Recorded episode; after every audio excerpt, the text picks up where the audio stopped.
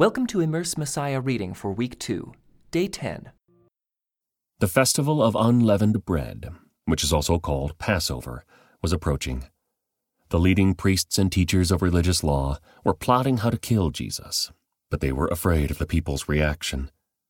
Then Satan entered into Judas Iscariot, who was one of the twelve disciples, and he went to the leading priests and captains of the temple guard to discuss the best way to betray Jesus to them. They were delighted, and they promised to give him money. So he agreed and began looking for an opportunity to betray Jesus so they could arrest him when the crowds weren't around. Now the festival of unleavened bread arrived when the Passover lamb is sacrificed. Jesus sent Peter and John ahead and said, Go and prepare the Passover meal so we can eat it together. Where do you want us to prepare it? They asked him. He replied, As soon as you enter Jerusalem, a man carrying a pitcher of water will meet you. Follow him. At the house he enters, say to the owner, The teacher asks, Where is the guest room where I can eat the Passover meal with my disciples? He will take you upstairs to a large room that is already set up. That is where you should prepare our meal. They went off to the city and found everything just as Jesus had said, and they prepared the Passover meal there. When the time came, Jesus and the apostles sat down together at the table. Jesus said, I have been very eager to eat this Passover meal with you before my suffering begins. For I tell you now that I won't eat this meal again until its meaning is fulfilled in the kingdom of God. Then he took a cup of wine and gave thanks to God for it. Then he said, Take this and share it among yourselves, for I will not drink wine again until the kingdom of God has come. He took some bread and gave thanks to God for it. Then he broke it in pieces and gave it to the disciples, saying, This is my body, which is given for you. Do this in remembrance of me. After supper, he took another cup of wine and said, This cup is the new covenant between God and his people, an agreement confirmed with my blood, which is poured out as a sacrifice for you. But here at this table, sitting among us as a friend, is the man who will betray me. For it has been determined that the Son of Man must die. But what sorrow awaits the one who betrays him? The disciples began to ask each other which of them would ever do such a thing. Then they began to argue among themselves about who would be the greatest among them. Jesus told them, In this world the kings and great men lord it over their people, yet they are called friends of the people. But among you it will be different. Those who are the greatest among you should take the lowest rank, and the leader should be like a servant. Who is more important, the one who sits at the table or the one who serves? The one who sits at the table, of course.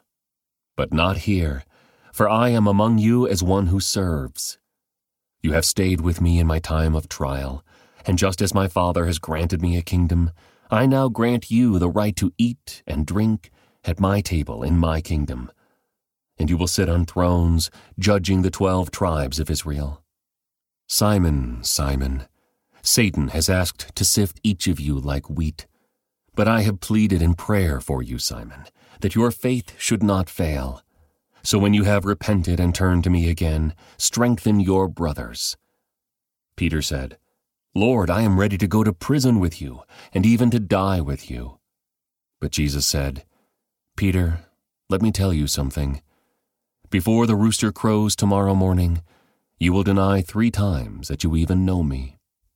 Then Jesus asked them, When I sent you out to preach the good news, and you did not have money, a traveler's bag, or an extra pair of sandals, did you need anything? No, they replied. But now, he said, take your money in a traveler's bag, and if you don't have a sword, sell your cloak and buy one for the time has come for this prophecy about me to be fulfilled. He was counted among the rebels. Yes, everything written about me by the prophets will come true. Look, Lord, they replied, we have two swords among us. That's enough, he said. Then, accompanied by the disciples, Jesus left the upstairs room and went as usual to the Mount of Olives. There he told them, Pray that you will not give in to temptation. He walked away, about a stone's throw, and knelt down and prayed. Father, if you are willing, please take this cup of suffering away from me. Yet I want your will to be done, not mine. Then an angel from heaven appeared and strengthened him. He prayed more fervently, and he was in such agony of spirit that his sweat fell to the ground like great drops of blood. At last he stood up again and returned to the disciples, only to find them asleep, exhausted from grief. Why are you sleeping? he asked them. Get up and pray, so that you will not give in to temptation. But even as Jesus said this, a crowd approached led by Judas, one of the twelve disciples. Judas walked over to Jesus to greet him with a kiss. But Jesus said, Judas, would you betray the Son of Man with a kiss? When the other disciples saw what was about to happen, they exclaimed, Lord, should we fight? We brought the swords. And one of them struck at the high priest's slave, slashing off his right ear. But Jesus said, No more of this. And he touched the man's ear and healed him. Then Jesus spoke to the leading priests, the captains of the temple guard, and the elders who had come for him. Am I some dangerous revolutionary, he asked, that you come with swords and clubs to arrest me? Why didn't you arrest me in the temple? I was there every day. But this is your moment, the time when the power of darkness reigns. So they arrested him and led him to the high priest's home. And Peter followed at a distance. The guards lit a fire in the middle of the courtyard and sat around it, and Peter joined them there. A servant girl noticed him in the firelight and began staring at him. Finally, she said, This man was one of Jesus' followers. But Peter denied it. Woman, he said, I don't even know him. After a while, someone else looked at him and said, You must be one of them. No, man, I'm not, Peter retorted. About an hour later, someone else insisted, this must be one of them, because he is a Galilean too. But Peter said, Man, I don't know what you were talking about. And immediately, while he was still speaking, the rooster crowed. At that moment, the Lord turned and looked at Peter. Suddenly, the Lord's words flashed through Peter's mind. Before the rooster crows tomorrow morning, you will deny three times that you even know me. And Peter left the courtyard weeping bitterly. The guards in charge of Jesus began mocking and beating him. They blindfolded him and said, Prophesy to us. Who hit you that time? And they hurled all sorts of terrible insults at him. At daybreak, all the elders of the people assembled, including the leading priests and the teachers of religious law. Jesus was led before this high council, and they said, Tell us, are you the Messiah? But he replied, if I tell you, you won't believe me. And if I ask you a question, you won't answer. But from now on, the Son of Man will be seated in the place of power at God's right hand. They all shouted, So are you claiming to be the Son of God? And he replied, You say that I am. Why do we need other witnesses? They said. We ourselves heard him say it. Then the entire council took Jesus to Pilate, the Roman governor. They began to state their case. This man has been leading our people astray by telling them not to pay their taxes to the Roman government and by claiming he is the Messiah, a king. So Pilate asked him, Are you the king of the Jews? Jesus replied, You have said it. Pilate turned to the leading priests and to the crowd and said, I find nothing wrong with this man. Then they became insistent but he is causing riots by his teaching wherever he goes, all over Judea, from Galilee to Jerusalem. Oh, is he a Galilean? Pilate asked. When they said that he was, Pilate sent him to Herod Antipas, because Galilee was under Herod's jurisdiction, and Herod happened to be in Jerusalem at the time. Herod was delighted at the opportunity to see Jesus, because he had heard about him and had been hoping for a long time to see him perform a miracle. He asked Jesus question after question, but Jesus refused to answer. Meanwhile, the leading priests and the teachers of religious law stood there shouting their accusations. Then Herod and his soldiers began mocking and ridiculing Jesus. Finally, they put a royal robe on him and sent him back to Pilate.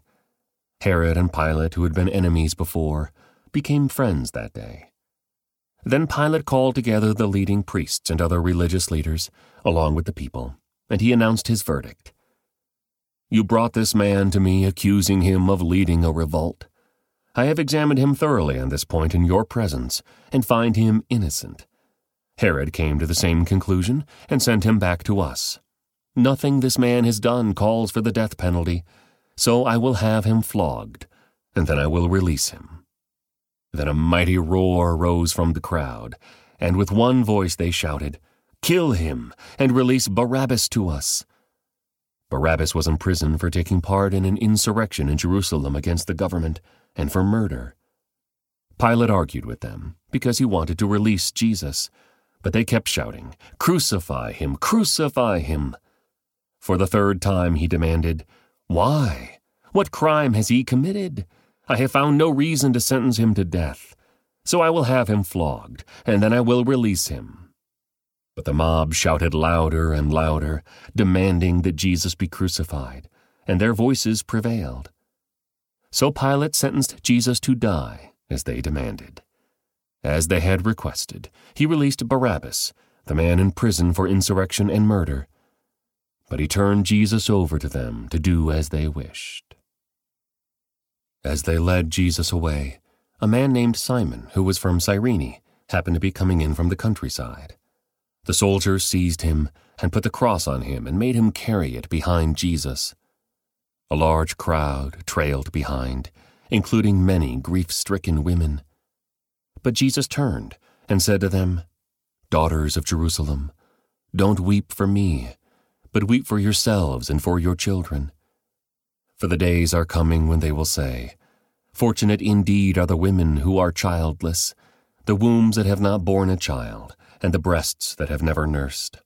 People will beg the mountains, Fall on us, and plead with the hills, Bury us. For if these things are done when the tree is green, what will happen when it is dry? Two others, both criminals, were led out to be executed with him. When they came to a place called the Skull, they nailed him to the cross, and the criminals were also crucified, one on his right and one on his left. Jesus said, Father, forgive them, for they don't know what they are doing. And the soldiers gambled for his clothes by throwing dice. The crowd watched, and the leaders scoffed. He saved others, they said. Let him save himself if he is really God's Messiah, the chosen one. The soldiers mocked him too by offering him a drink of sour wine. They called out to him, If you are the king of the Jews, save yourself. A sign was fastened above him with these words This is the king of the Jews. One of the criminals hanging beside him scoffed, So you're the Messiah, are you? Prove it by saving yourself, and us too while you're at it. But the other criminal protested. Don't you fear God even when you have been sentenced to die? We deserve to die for our crimes. But this man hasn't done anything wrong.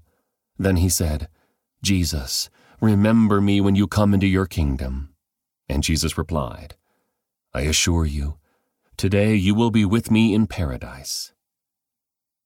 By this time it was about noon, and darkness fell across the whole land until three o'clock. The light from the sun was gone and suddenly the curtain in the sanctuary of the temple was torn down the middle. Then Jesus shouted, Father, I entrust my spirit into your hands. And with those words he breathed his last. When the Roman officer overseeing the execution saw what had happened, he worshipped God and said, Surely this man was innocent. And when all the crowd that came to see the crucifixion saw what had happened, they went home in deep sorrow. But Jesus' friends, including the women who had followed him from Galilee, stood at a distance watching. Now there was a good and righteous man named Joseph. He was a member of the Jewish High Council, but he had not agreed with the decision and actions of the other religious leaders. He was from the town of Arimathea in Judea, and he was waiting for the kingdom of God to come. He went to Pilate and asked for Jesus' body. Then he took the body down from the cross and wrapped it in a long sheet of linen cloth and laid it in a new tomb that had been carved out of rock. This was done late on Friday afternoon, the day of preparation, as the Sabbath was about to begin. As his body was taken away, the women from Galilee followed and saw the tomb where his body was placed. Then they went home and prepared spices and ointments to anoint his body.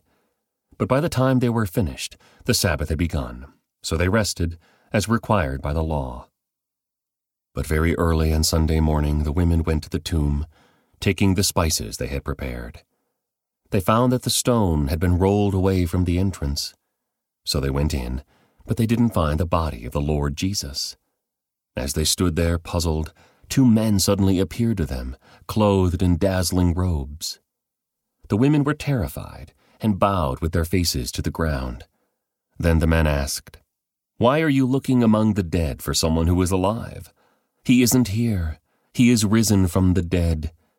Remember what he told you back in Galilee that the Son of Man must be betrayed into the hands of sinful men and be crucified, and that he would rise again on the third day. Then they remembered that he had said this. So they rushed back from the tomb to tell his eleven disciples and everyone else what had happened. It was Mary Magdalene, Joanna, Mary the mother of James, and several other women who told the apostles what had happened. But the story sounded like nonsense to the men, so they didn't believe it. However, Peter jumped up and ran to the tomb to look. Stooping, he peered in and saw the empty linen wrappings. Then he went home again wondering what had happened. That same day, two of Jesus' followers were walking to the village of Emmaus, seven miles from Jerusalem. As they walked along, they were talking about everything that had happened. As they talked and discussed these things, Jesus himself suddenly came and began walking with them. But God kept them from recognizing him. He asked them, What are you discussing so intently as you walk along? They stopped short sadness written across their faces. Then one of them, Cleopas, replied, You must be the only person in Jerusalem who hasn't heard about all the things that have happened there the last few days. What things? Jesus asked. The things that happened to Jesus, the man from Nazareth, they said. He was a prophet who did powerful miracles, and he was a mighty teacher in the eyes of God and all the people. But our leading priests and other religious leaders handed him over to be condemned to death, and they crucified him.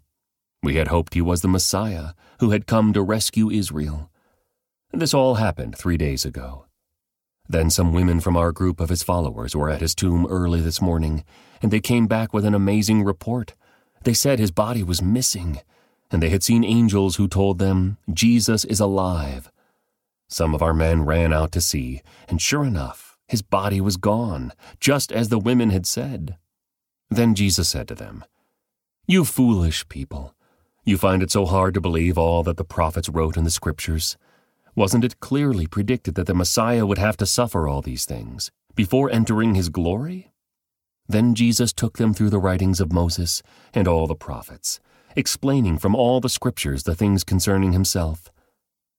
By this time they were nearing Emmaus and the end of their journey. Jesus acted as if he were going on, but they begged him, Stay the night with us, since it is getting late. So he went home with them. As they sat down to eat, he took the bread and blessed it. Then he broke it and gave it to them. Suddenly their eyes were opened, and they recognized him, and at that moment he disappeared. They said to each other, Didn't our hearts burn within us as he talked with us on the road and explained the scriptures to us? and within the hour they were on their way back to Jerusalem. There they found the eleven disciples and the others who had gathered with them, who said, The Lord has really risen. He appeared to Peter. Then the two from Emmaus told their story of how Jesus had appeared to them as they were walking along the road, and how they had recognized him as he was breaking the bread.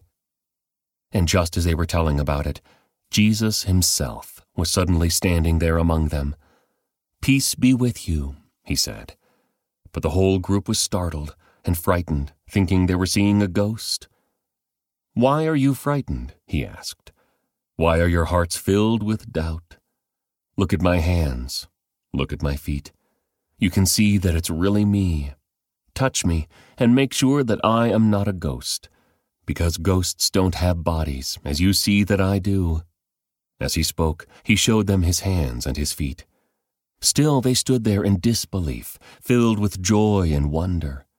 Then he asked them, Do you have anything here to eat? They gave him a piece of broiled fish, and he ate it as they watched. Then he said, When I was with you before, I told you that everything written about me in the law of Moses and the prophets, and in the Psalms must be fulfilled.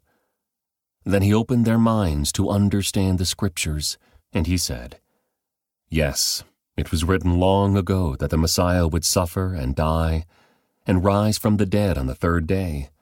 It was also written that this message would be proclaimed in the authority of his name to all the nations, beginning in Jerusalem. There is forgiveness of sins for all who repent. You are witnesses of all these things. And now I will send the Holy Spirit, just as my Father promised. But stay here in the city until the Holy Spirit comes and fills you with power from heaven. Then Jesus led them to Bethany, and lifting his hands to heaven, he blessed them. While he was blessing them, he left them and was taken up to heaven. So they worshipped him, and then returned to Jerusalem filled with great joy. And they spent all of their time in the temple, praising God. This concludes today's Immerse Reading Experience. Thank you for joining us.